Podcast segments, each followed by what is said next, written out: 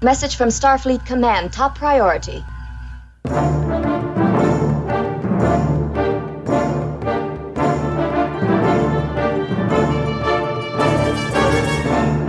You are listening to the Trek Ranks Podcast, a member of the Tricorder Transmissions Podcast Network. This is episode 116, featuring Trek Minutia. Welcome, Star Trek fans. I'm Jim Morehouse, and I'm the host of the Trek Ranks Podcast.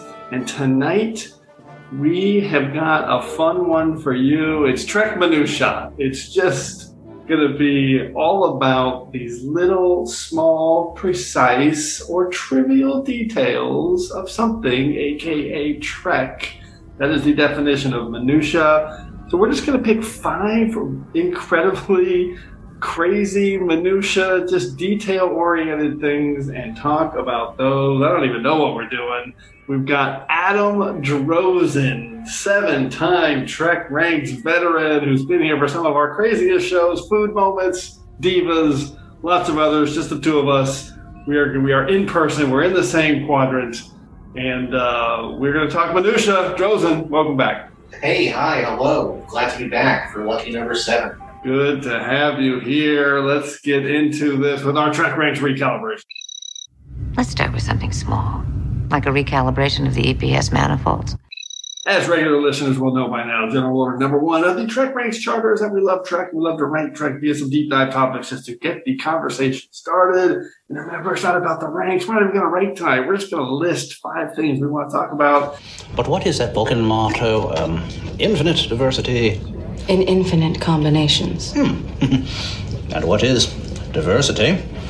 But, uh, a celebration of differences. And as Tupola Dr. Phlox just said, Trek Ranks is basically just a big old celebration of differences. There are no wrong answers at Trek Ranks. It's not about being right or definitive in any way. It's just about sharing the things we love about Trek, and we love it all from TOS to TNG, straight through to Enterprise and the Kelvin timeline, and now Discovery, Short Trek, Star Trek Picard, Lower Decks, and soon we'll have Star Trek Prodigy to talk about as well. It's all fair game here on the Trek Ranks podcast. Black alert. Black alert. And one final reminder that we use episodes as a shorthand term, but the 13 films are always in play as well. I've boosted power to the communications bandwidth. We appreciate that, Mr. Kim, and you can find Trek Ranks on Subspace at TrekRanks.com. You can contact me directly on Twitter at TrekRanks or at Enterprise Extra. You can also call and leave us a message with your own picks at 609-512-LLAP. At 609-512-5527. Okay, Adam, how can people get a hold of you on Subspace? Hit me up on Twitter, Adam Drosin, at Adam Drosin. A D A M D R O S I N. Something about sin and Drosin. Oh, you can't spell Drosin without sin. That's right. All right, we're going to go straight into our prime directive and get into some minutia. But what you're proposing is exactly the kind of tampering the Prime Directive prohibits. Okay, Adam, as I said before, minutia is defined as small, precise, or trivial details about something. So, how did you approach this topic, which you suggested, by the way, and uh, how did you narrow down your list? Well, my prime primary directive, as always on Trek Ranks, is to get a big reaction out of you. So that's my first and foremost goal with putting together this and any list on Trek Ranks. But specific to this episode, the idea I was sort of putting around with minutia was that if it was something I could explain to somebody who doesn't know Star Trek or even has a passing uh, familiarity with Star Trek in under a minute, and they'd be okay. That's not minute enough. If it's something I could explain to someone who likes Star Trek, and they're like, wait, what? Even after a full minute, I'm like, now we're getting somewhere. More specifically, I know firsthand, and I mean this in the best way, you've got some real freaks for listeners. And I, I again, I mean this freaks in, in the highest regard. Freaks fight back! Freaks fight back! Brother, freaks united or freaks no more. Say it with me. Freaks fight back. Yeah! Freaks fight back! Freaks fight back! Freaks fight back! Freaks fight back is what they were all chanting. We were all doing it in unison. Uh, people who we uh, know Star Trek to a, a granular level, as it were. I'm trying to impress this the Trek Ranks listeners. I'm trying to impress our buddies in the Snark Pit. Shout out to the Snark Pit. So I, I think as we progress through this list, you'll start to see how deep I'm trying to go in that regard and specific to my interests as they intersect with Trek at large. Granular. I like that. And your interests, like in terms of your your film background? We'll see. Okay, all right. We're gonna find out. So for me, I I cover a little bit of everything on my list. I have some that are in universe, some that are so that like it's something that's happening in an episode that's minutia related. I have some that are just production related.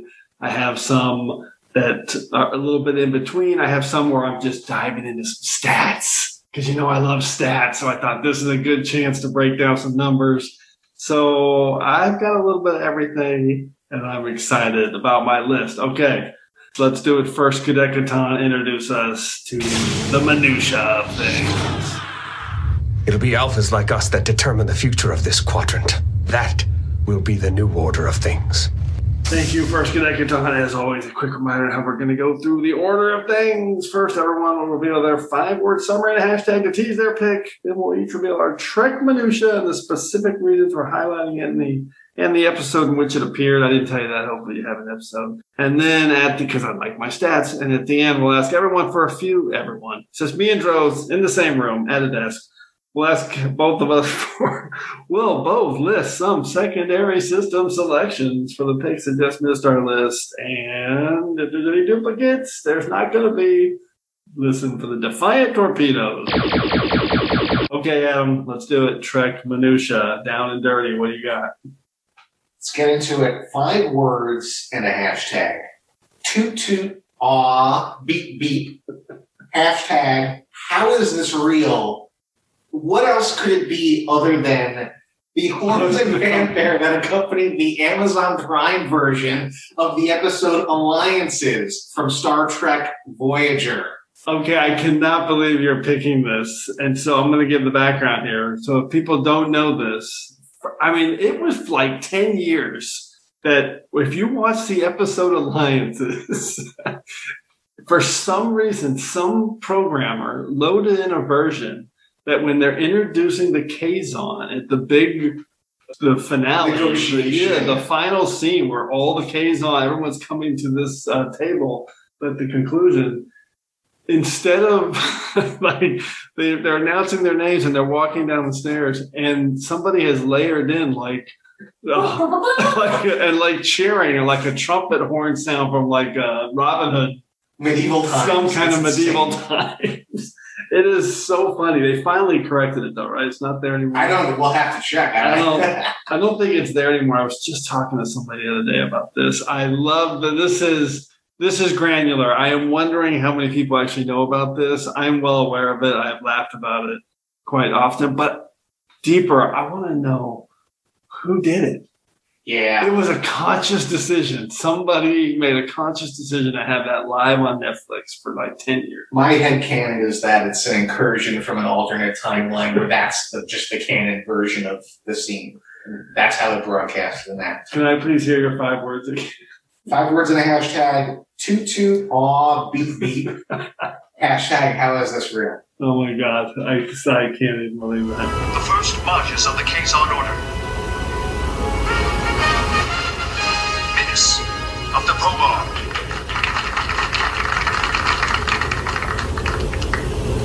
Sarat of the Mistral.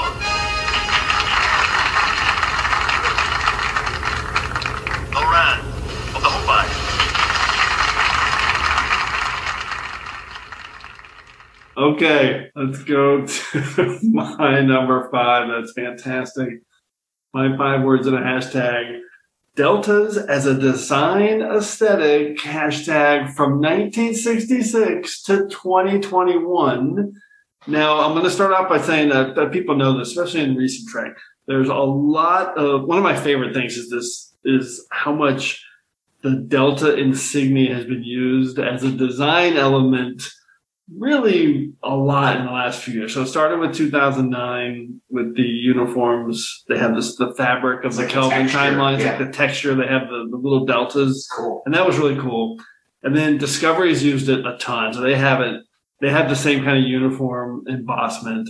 They have buckles on the shoes. They have they have deltas everywhere on on Discovery, and Lower Decks super cool. They have them on the soles of the shoes, and I love that. Whenever they have whenever they flash the soles of the shoes, and I started thinking about how cool that is, and then I realized this. And so the episode I'm picking is going way back to TOS and the Enemy Within to show just how long they've been doing this. It's the first, it's the fourth episode of Trek, and it's the first episode with Kirk's green wraparound uniform, which uses a delta as like the belt. It's not a, it's like a Velcro buckle. Yeah. Yeah, that straps over and uh, and locks. And I love that delta. I love seeing the delta everywhere. So I've got the delta as a design as a design aesthetic. Uh, Drosin, what do you think? It's great. It's uh, it's like the original Nike swoosh, right? Actually, that's pretty good. It's, it's a great piece of branding. You know, it's like it just you know immediately that's Star Trek. That's what that is. You know. Love the delta. Love it everywhere. Okay, let's go to round four. What's your number four pick? Man, this one's really good. This is the first Yeah. one that I sort of thought of in terms of minutia. Uh, five words and a hashtag more futuristic than the future. Hashtag Space Hilton redefined. Number four choice is the interior design on the USS Dauntless Registry NX-01A, also known as Ray Wise, aka Arturis's fake ship from the season four finale of Star Trek Voyager, Hope and Fear. But wait, now what's the minutia here? Just how cool that ship looks, man. Oh, like, oh, I love it. it's it's so it's like ASMR. It's so satisfying and it's so clever in the way that like he's designed this ship to be attractive to them. It's like, oh, this has to be what you know the future or the next evolution of our ship would be, and you know it's just very satisfying. This sort of light panel design. It's very soft lighting. It's beautiful. The the curvature of the the warp core is one of those Spencer Gifts plasma orbs, which is really funny. And I don't know, it's just sort of uh, very satisfying to me, very specific. And it, it makes me think of something that Brannon Braga talked about a lot when they were promoting Enterprise. It's like, you know, we wanted to make it a prequel because what would more futuristic than the future look like? And I'm like, well, first of all, you've been designing it on a weekly basis for your entire career. So that's a moot point. But here's where it, what it would look like. It looks cool as hell is the answer. It looks like Arturis's uh, fake ship, the Dauntless. That ship is so sleek. I love, I love the exterior design of it. It's really, really. I mean, it just looks fast. Looks cool. Which is kind of the whole point. Yeah. It's fit to to entice them. And listen, anytime Ray Wise gets a shout out on Trek Ranks, I am happy. All time great, great, great actor who's been in a couple episodes, including Who Watches the Watchers. Liko, we love him. Um, all right, that's an awesome design. I, I mean, awesome pick. I can't believe you went to with design aesthetic as well. I meant fantastic. Uh, all right. Get, get in a little Voyager pocket here. That's Will- will right, he leave the, will he leave the pocket? We'll- Keep listening. All right. We'll find out. All right, let's go to my number four. This is another in, well, this is kind of a production slash in universe one. So five words and a hashtag. NX01 computer interface a la Okuda hashtag building to enterprise. And this is the Enterprise NX01 computer interface design. And the minutia element is the fact that Michael Okuda, and I remember when I first read this or heard about it, and I don't remember where it was. I, I tried to research it for this. I actually couldn't find it anywhere. Um, so hopefully it's not apocryphal. I'm just making this up, but I know it's true because I've seen it. In the design, you know, you have those, you have the columns of like rectangular, col- colorful rectangles. And in the first season, they kind of had one along the side. And then the second season, they had two columns and they built all the way to like four columns in those little uh, screens that you see everywhere on the NX01. And the idea was that the ship's becoming more automated, manual, uh, and similar to the Enterprise, the original Jefferies, Matt Jefferies Enterprise, which has all those jelly beans and buttons and knobs that are just colorful and all over the place, and you have no idea what they are. And I've always said this: that's way more futuristic than what the NX-01 looks like. Look at the Enterprise, Matt Jefferies design, what they did here. I've never understood people who said they thought the NX-01 looked more futuristic than the Enterprise uh, from TOS because it didn't. It looks Although- more modern in a production Right, sense. right, it but looks it's- more current. But, But if you're on the Enterprise, the original Kirk Enterprise bridge, you have no, No idea, idea. what is going on. It's just buttons So and stuff. You minimal. don't, you don't have no. It's so minimal. You have no idea what they do because it's so futuristic. great. And then the NX-01, they were slowly kind of building toward that aesthetic in a real subtle background way. And I love Mike Okuda for that. Super cool. And the episode I picked, because there's a bunch of shots of it, and this episode's going to come up later in one of my picks because I found something out about it in some minutia research. The episode is Kir'Shara. There's, a, Ah. bu- there's a bunch of cool shots where you can see the four columns of rectangles in that episode. Mr. Drosin, what do you think of that Mike Okuda design? It's a great one. The Okudagrams are just like yeah, any episode, you're just like, what is that? What, is, what am I looking at? It's always like, you know, I want to look a little bit closer. You know, it's it's a great uh, uh, minutiae uh, pick. I mean- and, uh, you know, the uh, I didn't know that about the four columns. That's that's real interesting. Yeah, and the, the truth is, Okudagrams could just be, we could just, Do a whole app on that. oh, we are going to do a whole app on the Okudagrams at some Yeah. point now. That's fantastic. I can't believe that's not on my long list. It is now. Okay. Also, one of my secondary systems, the jelly bean buttons. okay, So, I love that. early, early secondary hit you got there. Okay, so we are going to the soup round with the originator of the soup round, Mr. Adam Drosin. You know, it's so funny. I didn't even think of this when I was putting together this, uh, but this is the perfect soup round choice. Okay. And uh, you're going to get one in just a second. Five words and a hashtag. Intergalactic man of culinary mystery. Hashtag cosplay goals. What else could it be other than the fact that we never see Chef's face in Star Trek? Enterprise? that is something, minute. it just brings me such joy. It's just such a funny little ongoing gag. And uh, you know, my my finest cosplay hour was being chef, uh, full chef outfit as TLB with a black spandex mask and a catfish. And a plush catfish. Oh my Of god! course. It's one of the best costumes ever. It was what was the? It was like a just black. It's a black spandex mask, so like you just like a void where my face was. We might have to uh, put that in our album art. Just uh, would you? Were you in the discovery chair? Exactly, yeah. this is the best picture. Uh, I love Chef not being ever identified or seen. I actually love the way they used it in the final with Riker, and these are the It's boys. just fun. It's just a fun little ongoing thing. Good With, fun. you know, it doesn't have to mean anything. All right, did you pick an episode? Uh, I picked the catwalk because Catwalk. that's where you see full body That's shot you see. Chef. It's like, He like leans down and they're like, "Thanks, chef," and he just like walks away. so good. Thanks, chef. Thanks, Chef. Pot roast. Oh, God. That's the third time in three days and, and perfect for the soup brand. I didn't even realize it until you said it's the soup brand. I'm like, God, it's meant to be. Truly meant to be. I love it. All right. So my number three pick is it's this one is about characters being focused on minutia, and I love this episode, and I, it's perfect for minutia. Five words and a hashtag. An episode filled with minutia hashtag power conversion levels at 97.2%. It is Force of Nat- Nature from TNG season seven, episode that I love that everybody else hates. That's where he kills himself in the thing, right? No, that is the one where they outlaw warp oh, five, Oh, yeah, that's travel pretty- that warp five. It's, so this episode is just filled with minutia. The first twenty minutes is basically just Data and Geordi walking around talking about training his cat, training Spot.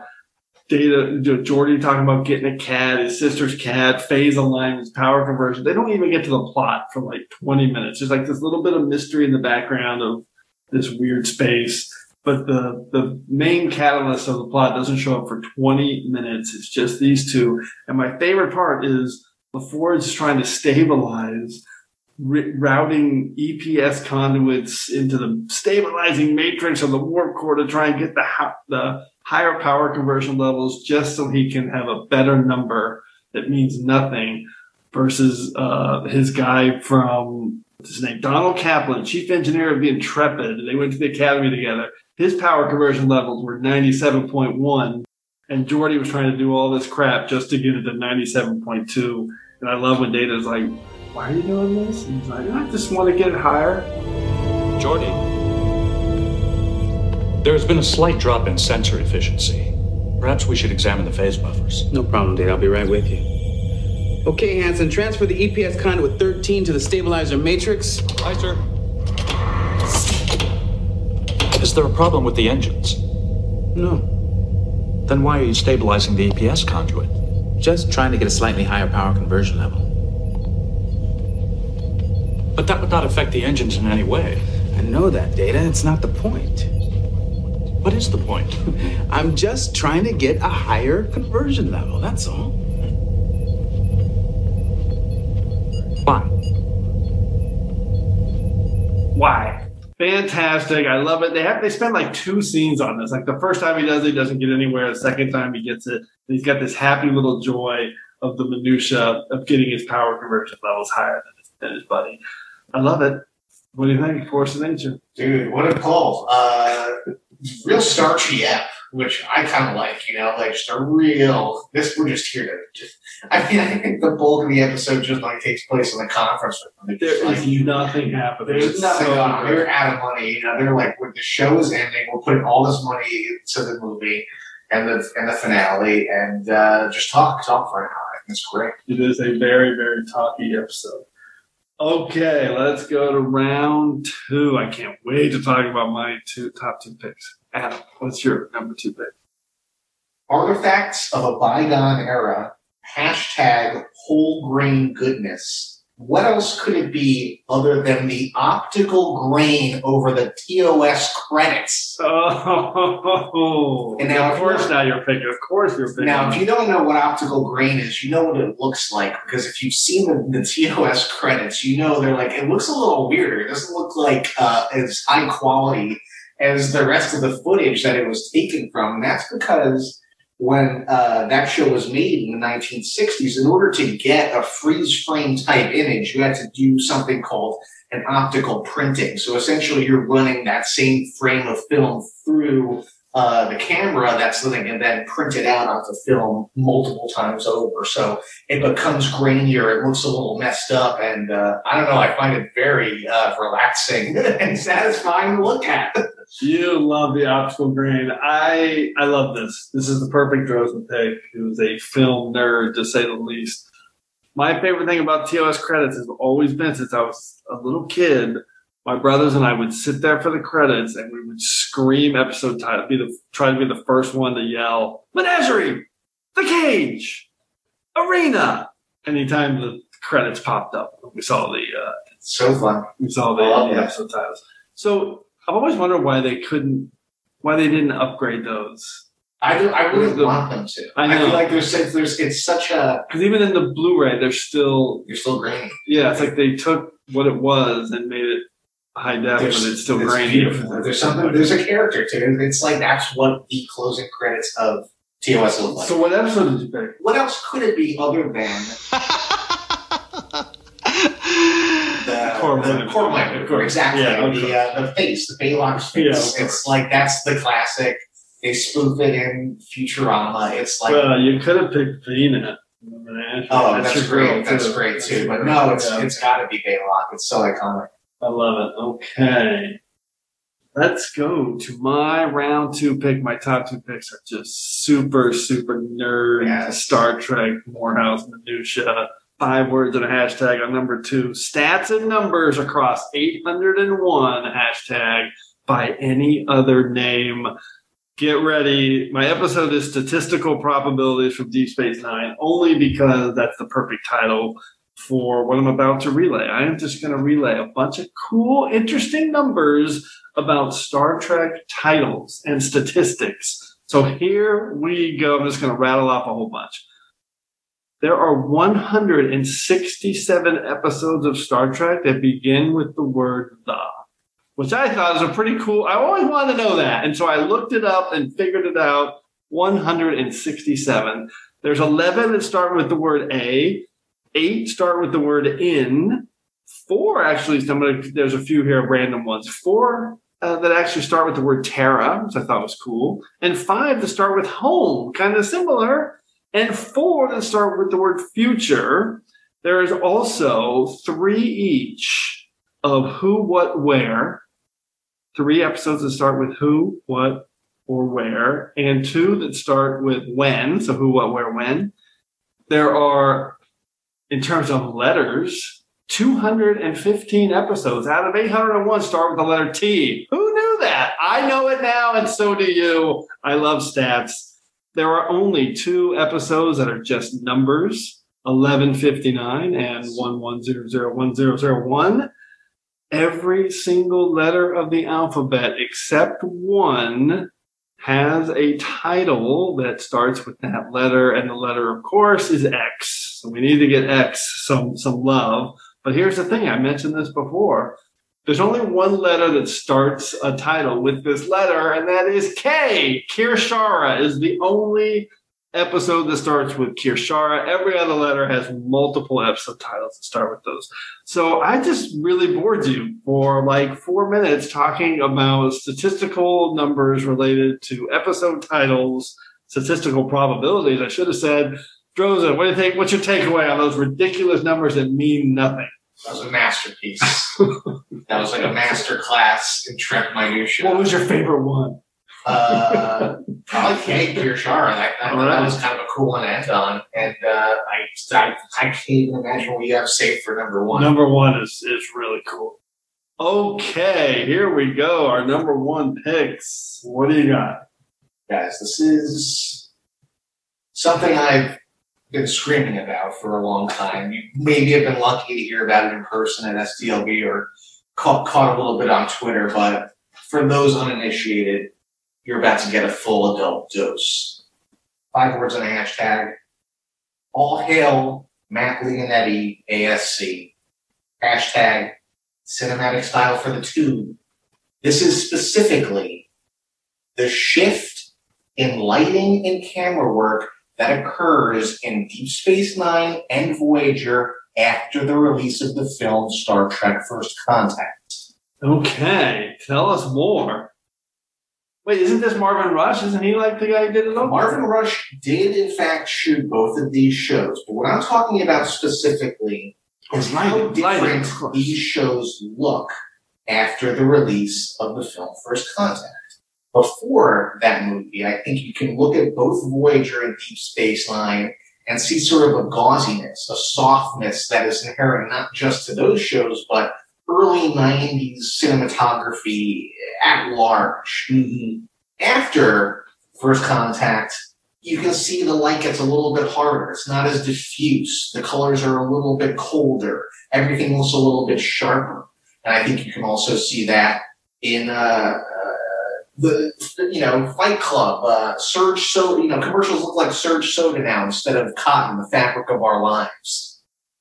So I think it's fascinating to sort of see what they took from the, their biggest big screen success in terms of, oh, this is how we can have our TV shows look a little bit more of the times, a little bit more cinematic without, you know, redefining the wheel. They don't look drastically different. They just look a little sharper, a little edgier, a little bit more elevated, if you will.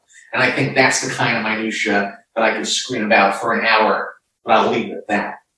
Oh my god! So okay, I love this pick. This so it's it was it also was that a general style that happened around that time too? I think In- so. I think film stock started to get really fast, Yeah, and you could yeah. shoot in darker, lower lights, sharper image. Yeah, So I'm wondering which. Uh, so that would have been right near the end of Deep Space Nine. So 96. Oh no, 96. I was thinking 98. So so two, so still two or three more seasons of Deep Space Nine Yeah. and about five of Voyager. yeah, yeah.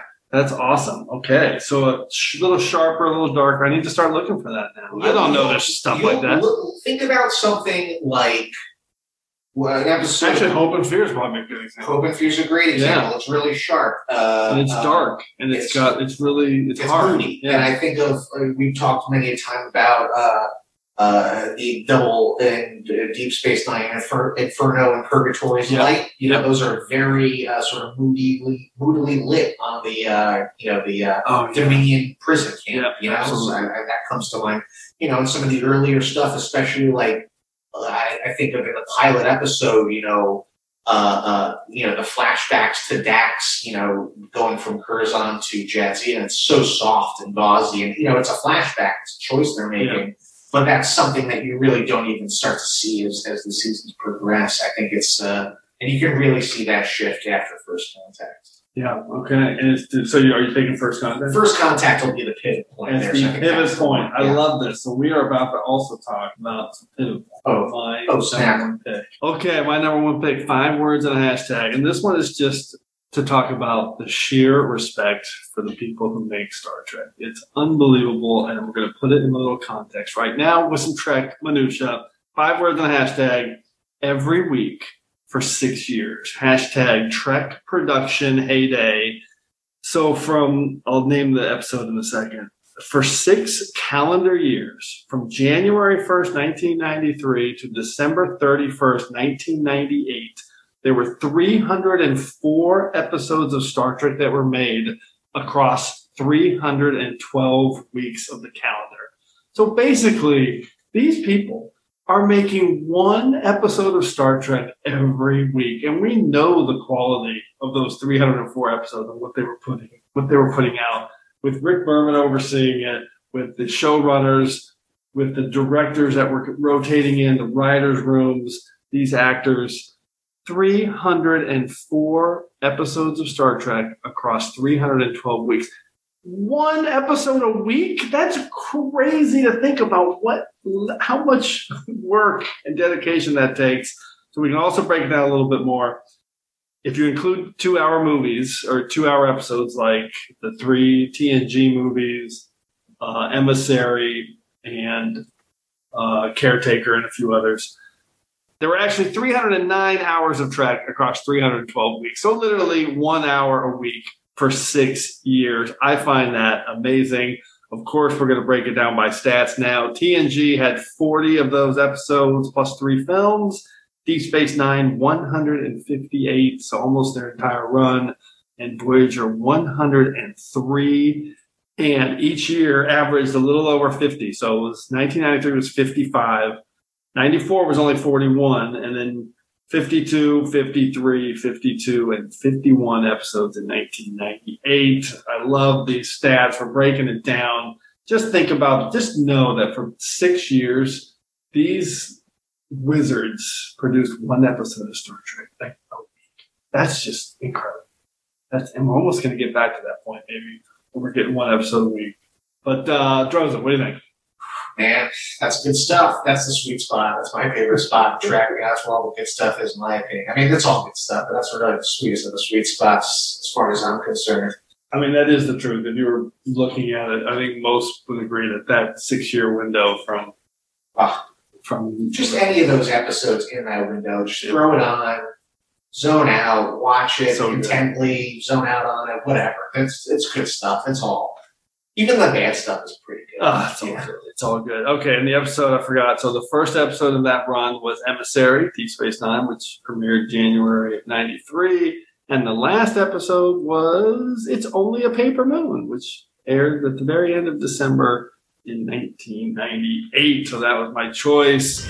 Let's see what you can do with the secondary systems. Okay, any secondary systems picks, uh, Mr. Drosin? I mentioned the jelly bean buttons Yep. before. I just feel like that's such an, another like low key iconic thing that's very specific, very minutia, very Star Trek. And to that degree, I also have to give a shout out. A little bit too broad for my specific thing, but uh, engine noise. You know, Oh god, the hum. Yeah. you know, and I think how how perfectly they did that in Lower Decks says everything that I could say about why engine noise is great. You know, Yeah, that scene is fantastic. I had uh, ranks and pips. I could have gone deep on that. Yeah. Ship classifications as well. I love the minutia there. Star dates was something I thought about.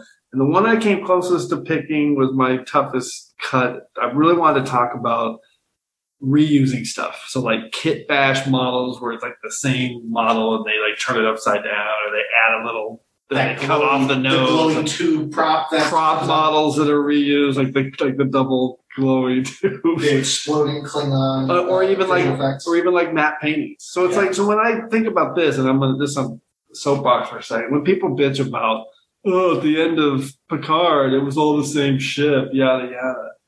Yeah, okay, well, First Contact, one of the best episodes of TNG. Used the matte painting from Angel One. So get over it. Okay. That's kind of what happens sometimes in the world of TV production when you're on these crazy deadlines and making one episode of Star Trek a week for six straight years in the 90s. Love it. Okay. Awesome. Quick Trek ranks breakdown of Trek minutia. I love it. Let's get into our regeneration cycle and recap our picks. Computer, activate regeneration cycle. Alcoves beta and gamma. Adam, recap your five picks. Number five, the horns and fanfare that accompanied a version of the episode Alliances in Star Trek Voyager. Wait, did you say it was on Amazon Prime, not Netflix? I- Uh, maybe it was. I think it might have been the Prime version somewhere. I think it was on. I don't know. Whatever. It was very, very visible. It- yeah, iconic, weird piece of minutia. Yeah, but it might have been Amazon Prime. I don't know. Uh, number four, uh, the interior design and exterior design, as discussed, of the USS Dauntless uh, from the episode uh, Hope, Hope and and Fear Fear, yeah. from, from Voyager as well. Number three, um, the fact that you never see Chef's face in Star Trek Enterprise. Number two, the optical grain over the end credits of Star Trek, the original series. Love it. That's classic Drosin minutia. And number one is the shift in lighting and camera style following Star Trek First Contact in both the look of Deep Space Nine and Voyager. And give a shout out to the guy Matt. Leonetti. Matt Leonetti was Yeah. the DP of both um, First Contact and Insurrection. And give a shout out to Marvin Rush, too, with friggin' legend. Love it. Okay, my five picks were from TOS, the Delta insignias being a design aesthetic. I used the enemy within as my pick. Round four, I had the NX01 computer interface design by Mike Okuda that was building toward Enterprise. Kir'Shara was my episode. TNG, I had the minutia of the episode Force of Nature with Data and Geordi talking about cats and power level conversions for 20 minutes before the plot starts. Number two was DS9, statistical probabilities, just for the name, because I just went deep on a bunch of stats about titles in Star Trek. And my number one, also from Deep Space Nine, it's only a paper moon, the last episode in a run of 304 episodes made across 312 weeks in a six year span. And I love that amazing, amazing deep cut, random Trek minutia picks. But as we do every week, we've been hit by a temporal distortion. So before we get apart, it's time to hear from you. The temporal distortions are fracturing space-time throughout the ship. Cause? Unknown. Oh, we know the cause, Mr. Tuvok. It's all the amazing feedback that we continue to receive from our listeners here at Trek Ranks. And this week's temporal distortion has sent us back to episode 112 and our top five one off Klingons, which was a super, super popular topic. I love that one. We got a great voicemail from our friend Melanie at Shuttlepod 2 and the host now of uh, First Flight here on the network. And she had a great list. So I'm going to play that for you now. Hi, Jim. This is Melanie here from the First Flight podcast with my picks for top five one off Klingons. This was a great Trek Ranks episode, and I loved everyone's picks. Number five, Kolos, Archer's advocate from Judgment, Enterprise. I really wish he had left Rura at the end with Archer. He still could have accomplished a lot, and that always bums me out. Number four, Captain Kohlar from Voyager, Prophecy. At the end, when B'Elanna says Qapla' to him in the transporter room, I always tear up every time. Number three, General Chang from the Undiscovered Country. Mesmerizing performance, steals every scene he's in. Number two, General K'orin from Lower Decks. His scenes with Mariner and Boimler are absolutely hysterical, and Envoys remains my favorite episode of season one. Number one, Kahlest from The Next Generation, Sins of the Father, in her purple fuzzy cloak, with her awesome knife wielding skills, saving Picard. Kahlest is badass. I have three secondary systems. Ch'Pok, the prosecutor from Deep Space Nine, Rules of Engagement. I chose him because I adore this episode and he brings the drama. Care to step onto my battlefield? Dr. Antaak from Affliction, Enterprise. I love when he asks about the House of Phlox. And finally, Gorkon from the Undiscovered Country. What a great and wonderful character. That's my list. Thank you and live long and prosper. I really love her top two one-off Klingons. K'orin from Lower Decks episode Envoys is just fantastic Klingon, and uh, Kahlest, the old eyewitness woman from Sins of the Father. Two two great great picks. Awesome list from Melanie. So once again, those picks more than enough to clear ourselves from this week's temporal distortion. So as always, I want to thank everyone again for all your great responses to the Trek Ranks podcast. Keep your list coming to us at Trek Ranks on Twitter so we can retweet them. But we also want to hear from you. So put together your own list of Trek minutia or a list from any of our past shows and give us a call at the tricorder transmissions at 609 512 5527. That's 609 512 LLAP.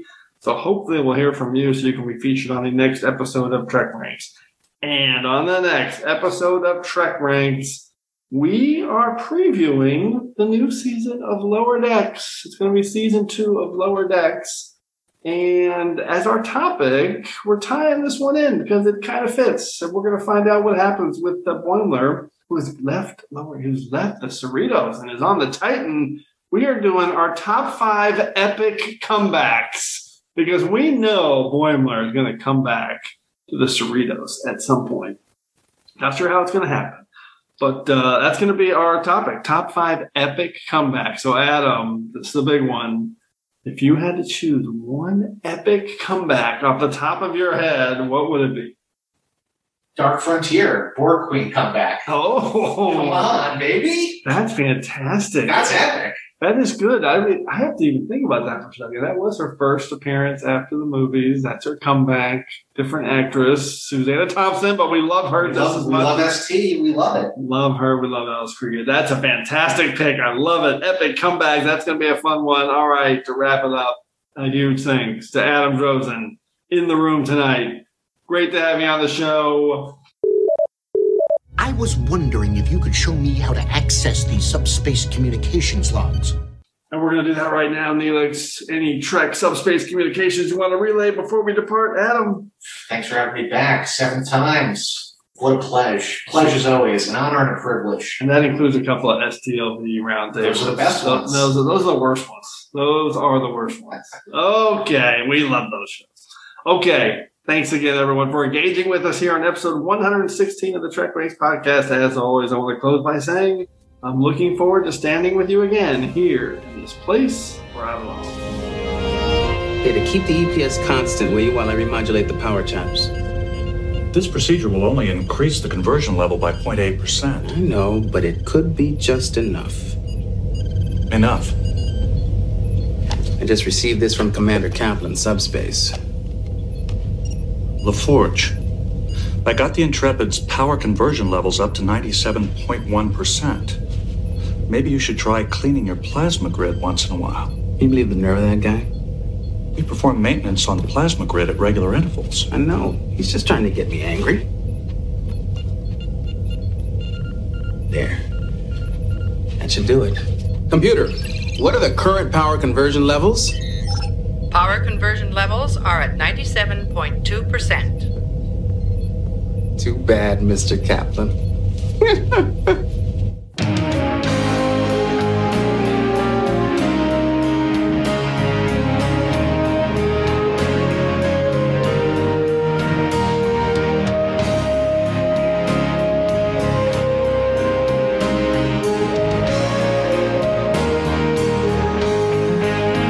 Just want to remind everyone again that the entire Trek Ranks catalog is available for you to download and listen to at trekranks.com and on your podcast player of choice. Our episodes never get carbon dated, so check out the topics you've missed and maybe just want to listen to again over at trekranks.com. And a reminder to check out our friends' five year mission at fiveyearmission.net. They're writing a song for every episode of Star Trek, and you won't believe how great their music is. They also have a podcast at the Trek Geeks Network, so seek them out. You won't regret it.